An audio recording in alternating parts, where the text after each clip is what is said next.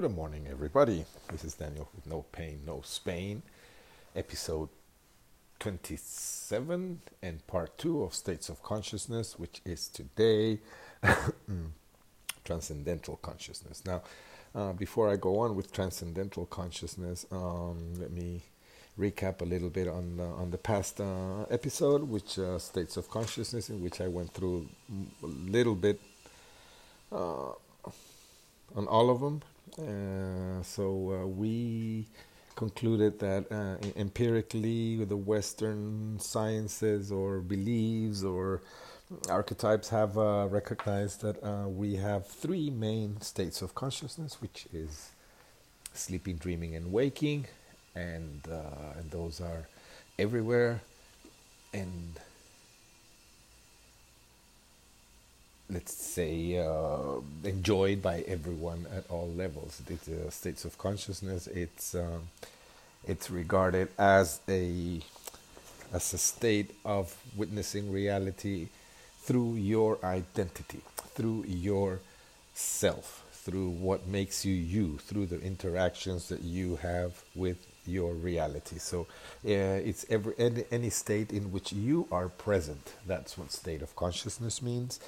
And that's where that's the platform that we're gonna use from now on, because it changes drastically further on.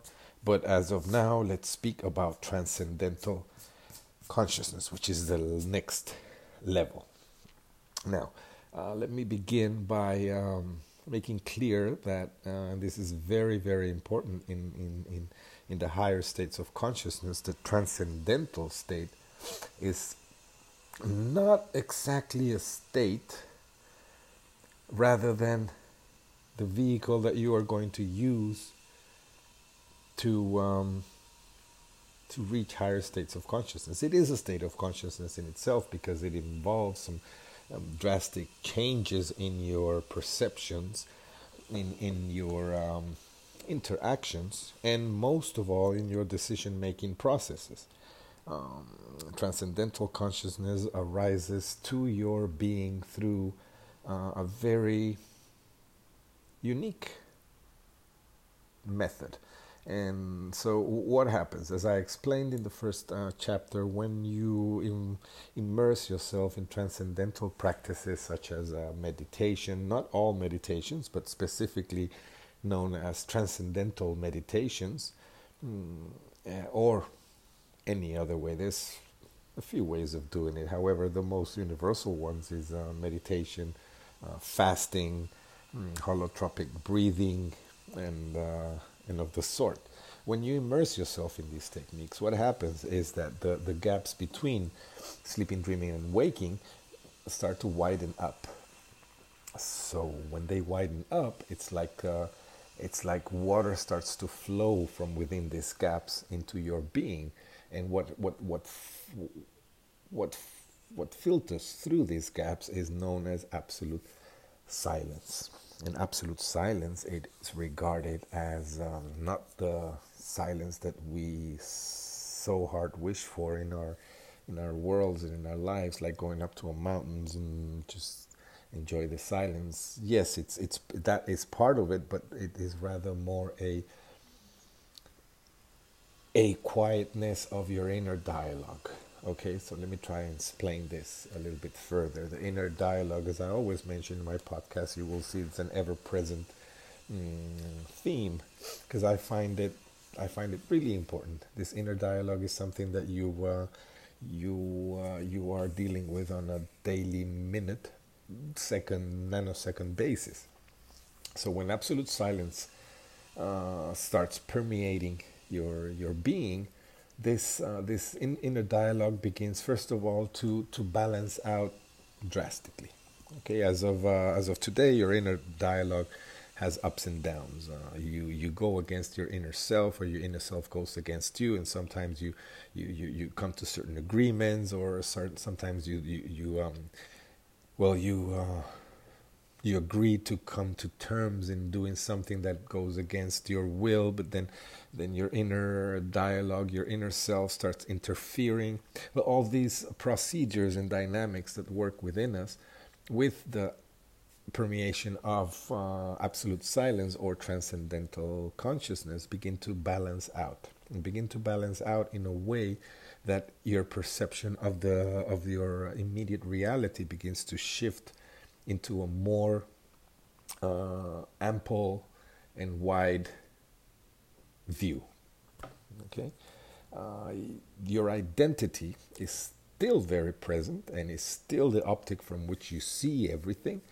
And as I mentioned before, your identity represents not only you as Daniel or as George or as anyone who's listening to this, the very few people who do, but as the construction of you throughout time. So all the archetypes that represent the world you live in, all the rules that your society or community plays with it, your gender background, your sexuality, your age, your race, your social group.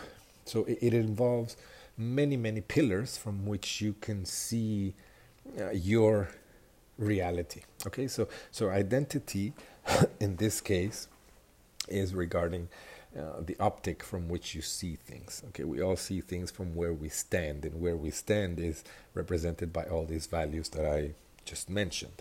So this is still very present with you in transcendental consciousness. When the absolute silence invades your being, you still see things through your identity, which means this reality as we know it, as a solid reality, as a action and reaction reality, is still very, very present, and it still has the same effects as in the prior states of consciousness. But now your awareness, now your perception of it is has become more subtle, more refined.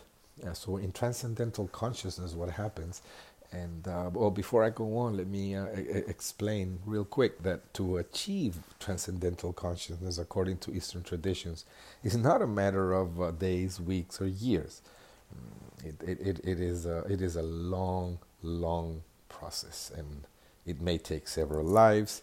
If you're lucky, as I am, and people I know are, you may have, through the practice of meditation, you may have glimpses, and you may have little shots of transcendental consciousness, and I've had that experience a few times, and I can only relate it to for example, we've all been through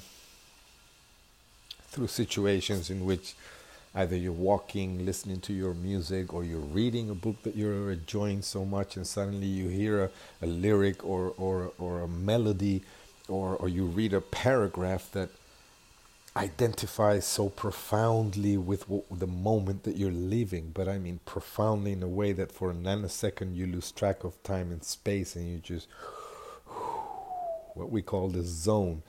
And suddenly this inspiration, this beautiful, compassionate inspiration comes from within you, and it lasts nothing. It lasts nothing, but it is enough to inspire you to understand that things can be different, that things in the underlying dynamics, they work at a different level.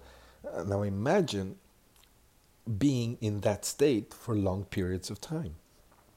Some people are very lucky.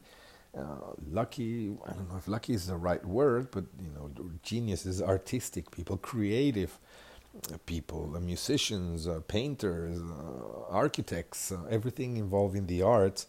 They're more prone to have these moments of inspirations, which is a little spur of transcendental consciousness, when suddenly the realization that an idea or a thought or a feeling comes out. But nevertheless, we cannot control this. They come sporadically. We cannot enter a zone in which we can control these situations. We either take advantage when they come. As I said, creative people are more prone to have these moments, and thus are more susceptible to this to these feelings. The mere mortals of all of us are doomed to to enjoy them when they come. Okay, now that's absolute silence. That is the nanosecond in which your inner dialogue balances out, or even silences up for a nanosecond, enough to for the source from the unity states of consciousness, which I will talk to later, spread out. So you have this rush in your body. It lasts very little. Again, imagine having this feeling for longer periods of time. Well, that is transcendental consciousness. It may sound as a glamorous thing. It may sound as bliss, and in a way it is. But since you are still applying your identity into the perception of this new reality that you're being faced with, things may not be as smooth as you think they are. For example, having these inspirational moments will mean that your interaction with people will become much more open and much more real and honest. And that doesn't always work well. People, regular people, myself and you, and are not used to work at this level of honesty and compassion. We are tinted with some kind of dark shadow, and the complaining of everything, and the non-acceptance of certain things, and the analytical process of everything we see. When you're in transcendental consciousness, these cease to be at that level. That doesn't mean that you don't analyze things or anything, but your analytical powers shift. And they go more to the compassionate side. They go more to the understanding, to even the victimization of yourself, in order for something to work for someone. So these are people who have a hard time dealing with the regular world while they're on transcendental consciousness. Usually these people retire. Usually these people get themselves locked in a monastery or in a seminar, or they just fucking get a little hot in the mountains and leave, because they have tremendous difficulty to deal with normal world. With normal is not the perfect world, with the world that we've created, the arguments, the lack of depth in our perception. And how we only see what affects us directly, and we are unable to see how all the decisions that we make and all the actions that we take have an implication much farther away than what we think it is. And we may understand this intellectually. We might come to a thinking process in which, well, I always let's say, for example, the example of myself buying a bicycle for my son. Well, as I said before, you taking that into consideration, my first worry was, okay, the economic side, because I want to get him the best bike I can. And the second is, okay, how is that going to affect the store in which I buy the shop? So probably they're going to gain some money, but then have to offer me some services after sales, so these people have to pay the providers of the bicycle, and the providers have to pay the manufacturers, and the manufacturers have to pay the people who provide the raw material, and the raw material have to pay, well, the miners, and the miners have to feed their children, and these children are, it's the depth of perceptions of your actions, and that's probably not the best example, but I think it's enough for you to grasp it. So when you're in transcendental consciousness, this depth goes farther and farther, and you start understanding how the billions of actions that are taken every day by billions of people have this enormous effect on the transcendental, on the consciousness of people, and how it creates dynamics that whirl around patterns of behavior that are not necessarily good. And so when it's very complex. So when you start understanding all this, when you start feeling all these energies, it is very hard to then continue living in a regular world. It's very hard for you to continue having a regular job. You can, and a lot of people do, But most often these people change jobs. These people apply for jobs that are more humanistic and more caring and more servitude. You know, they get involved in helping others in NGOs or in associations or something like that. But that is also, at the beginning of the transcendental consciousness state, because when the transcendental fully invades your body, then there is no way of living in the regular world. There is no way you can have a 9-to-5 job. Can you? I believe not. That's a matter of argument, but I believe not. But if it is possible, believe you me, it is outstandingly difficult. It's a constant struggle. So people in transcendental, as I said before, usually retire. They go through long periods of time of isolation, not because only they are unable to deal with the regular world, but also because they need some assimilation process. They need to understand what's going on with them, because that shift does not come easy. Remember, the identity is still there. Your inner dialogue is still there. Your inner dialogue always fights for yourself. Always wants to achieve things that are imposed by your peers, by what you feel, by the admiration that people may have on you. So it's greedy.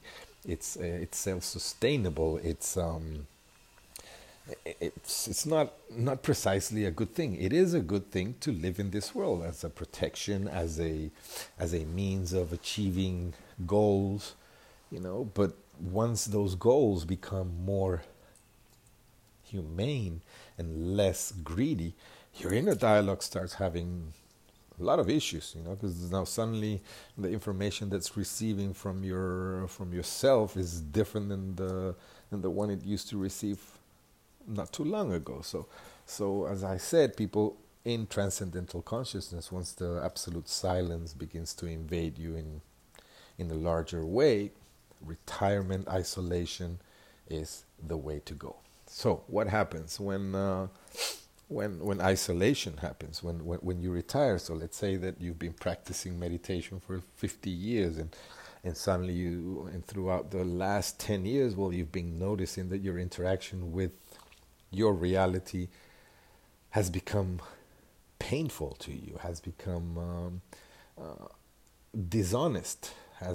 You're able to see beyond the actions. You're able to see beyond the decisions and the desires and greed of other people, because everybody wants something from you.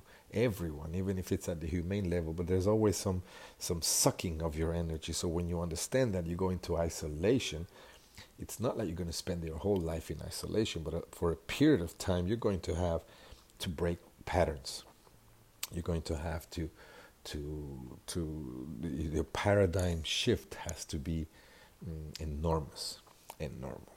Okay, and what happens then is, there is serious discussions in the Buddhist world, in the Buddhist environment, about what happens in transcendental consciousness, and not only the Buddhist world, sorry, in the Hinduist world too.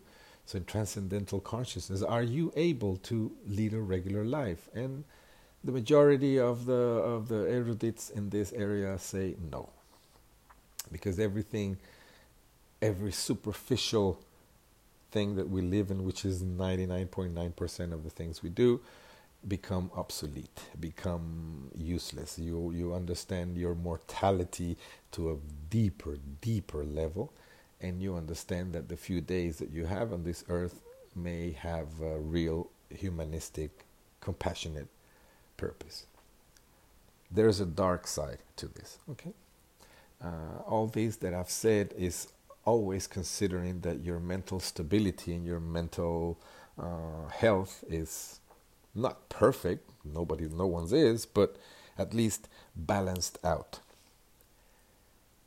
Some people do not have this. Okay, and some people. I remember being in India with taking the course with the Dalai Lama in Dharamsala and noticing that a lot of people around me were absolute fucking nutcases, but nutcases that you've never... You think we have crazy people here in Europe? No, the real crazy European people are in India.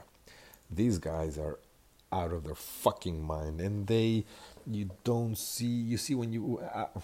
I think I've met a couple of people in Transcendental Consciousness, maybe more than a couple, and the peace and the purification that they transmit is hurtful in a way. It's hurtful. It's kind of they show you, and they're living the way it's supposed to be. So you have no. You have nothing to talk to them about rather than listen, man. Shut the fuck up and listen, man. Don't try to create a chat. Don't try to create a dialogue, because you got nothing to say to these persons. All you have to do is shut the fuck up and listen. But these are the healthy ones. When you meet someone who has had a prior mental illness or is narcissistic, or even a sociopath to the bone, and has endured in this routine of meditation, well, the effects are the same, but the results are different. So he does have the permeating of absolute silence in their being, but their reaction is absolutely different, because these people in Transcendental Consciousness, they kind of create from within them a very strong charismatic personality. They are very attractive. They are people who say the things that you don't dare to say. They are people who understand and put words into what you have been feeling for years. So they're very, very charismatic. They're very magnetic personalities. They were not like that before, but they are now. You know, something happens, some transformation in their energy is shifted into this magnetic thing, because deep inside, that's what we all cherish, you know, this peace, this understanding, this awareness. So when the mental illness gets involved in this process, well, then shit happens. And people like Charles Manson and Reverend Jones and David Koresh, you know, happen. You know, people who create sex, people who start... overestimating this power that they have, and they take advantage of their charisma and start believing all the bullshit that people around them start believing, especially if you're related with in the Catholic world. You know, there's a lot of misunderstanding of what the transcendental is in the Catholic world, and it is regarded as being a chosen one, as being, you know, the Messiah, the Savior. So if you're in this world and you access Transcendental Consciousness, chances are there's nothing good awaiting for you. That was just a side note, because it does happen. It does happen, and more often than you think. Nevertheless, if things are good, if your mental health is not perfect, because it's never perfect, but at least balanced out, and you have this touch of compassion and understanding of human suffering, of human interactions with one another, then things will work well, and your isolation will become very productive. It comes a time in Transcendental Consciousness when your awareness, because remember, transcendental is the vehicle, okay? So this is the vehicle that we're going to be riding on for the rest of the states of consciousness. So when you've been riding this vehicle and you get to know it well, a major shift happens at some point. And again, when I say at some point, forget it. It's not going to happen in your lifetime, neither in the next one, nor the 1,000 next lives. According to Buddhist text, it took Buddha 14,000 lives to reach Transcendental Consciousness. Okay, so it's confusing. I know it's confusing, but it is there. Nevertheless, you don't underestimate how many lives you've been trying to do good things. So at some point, as I was saying, at some point in Transcendental Consciousness, your awareness explodes. Your awareness, the bubble. You're still in a bubble in Transcendental Consciousness. Remember, you're still Your identity is still very powerful, your optics are still filtered through reality, solid, and there's still some greed in it, you know, but when it fully invades you and enlightenment comes in, some people think enlightenment comes only in nirvana. No, it comes before that. Then the shift for cosmic consciousness arises. And that's when things start getting complicated. Complicated in the intellectual sense, okay? It's not complicated in the Buddhistic or Hinduistic way, because it's just one more step. And we're going to talk about cosmic consciousness in the next chapter. I'm going to give you just a little tip. Just the tip, just a little tip on cosmic consciousness, but it is, as I said in the first episode, it is the last state of consciousness in which you can be in human form, and not even that. You can be in human form when you shift to cosmic consciousness, because you go from transcendental into cosmic in a nanosecond when you die. And very ugly things happen, very beautiful things happen, and the inevitable also does happen. You break through. Okay. But you still have your identity with you, albeit very thin, albeit very diluted, but it's ever present. So the perceptions on cosmic consciousness still are and can be seen as related to the regular world that we live in.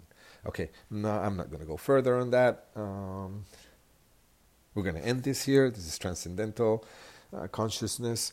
I would very much like you to share this episode if you feel it's worth anything at all. If not, well then, hope you enjoyed it. And tomorrow I'll be posting Cosmic State of Consciousness. Guys, have a great day. Enjoy and keep safe. This is Daniel with No Pain, No Spain.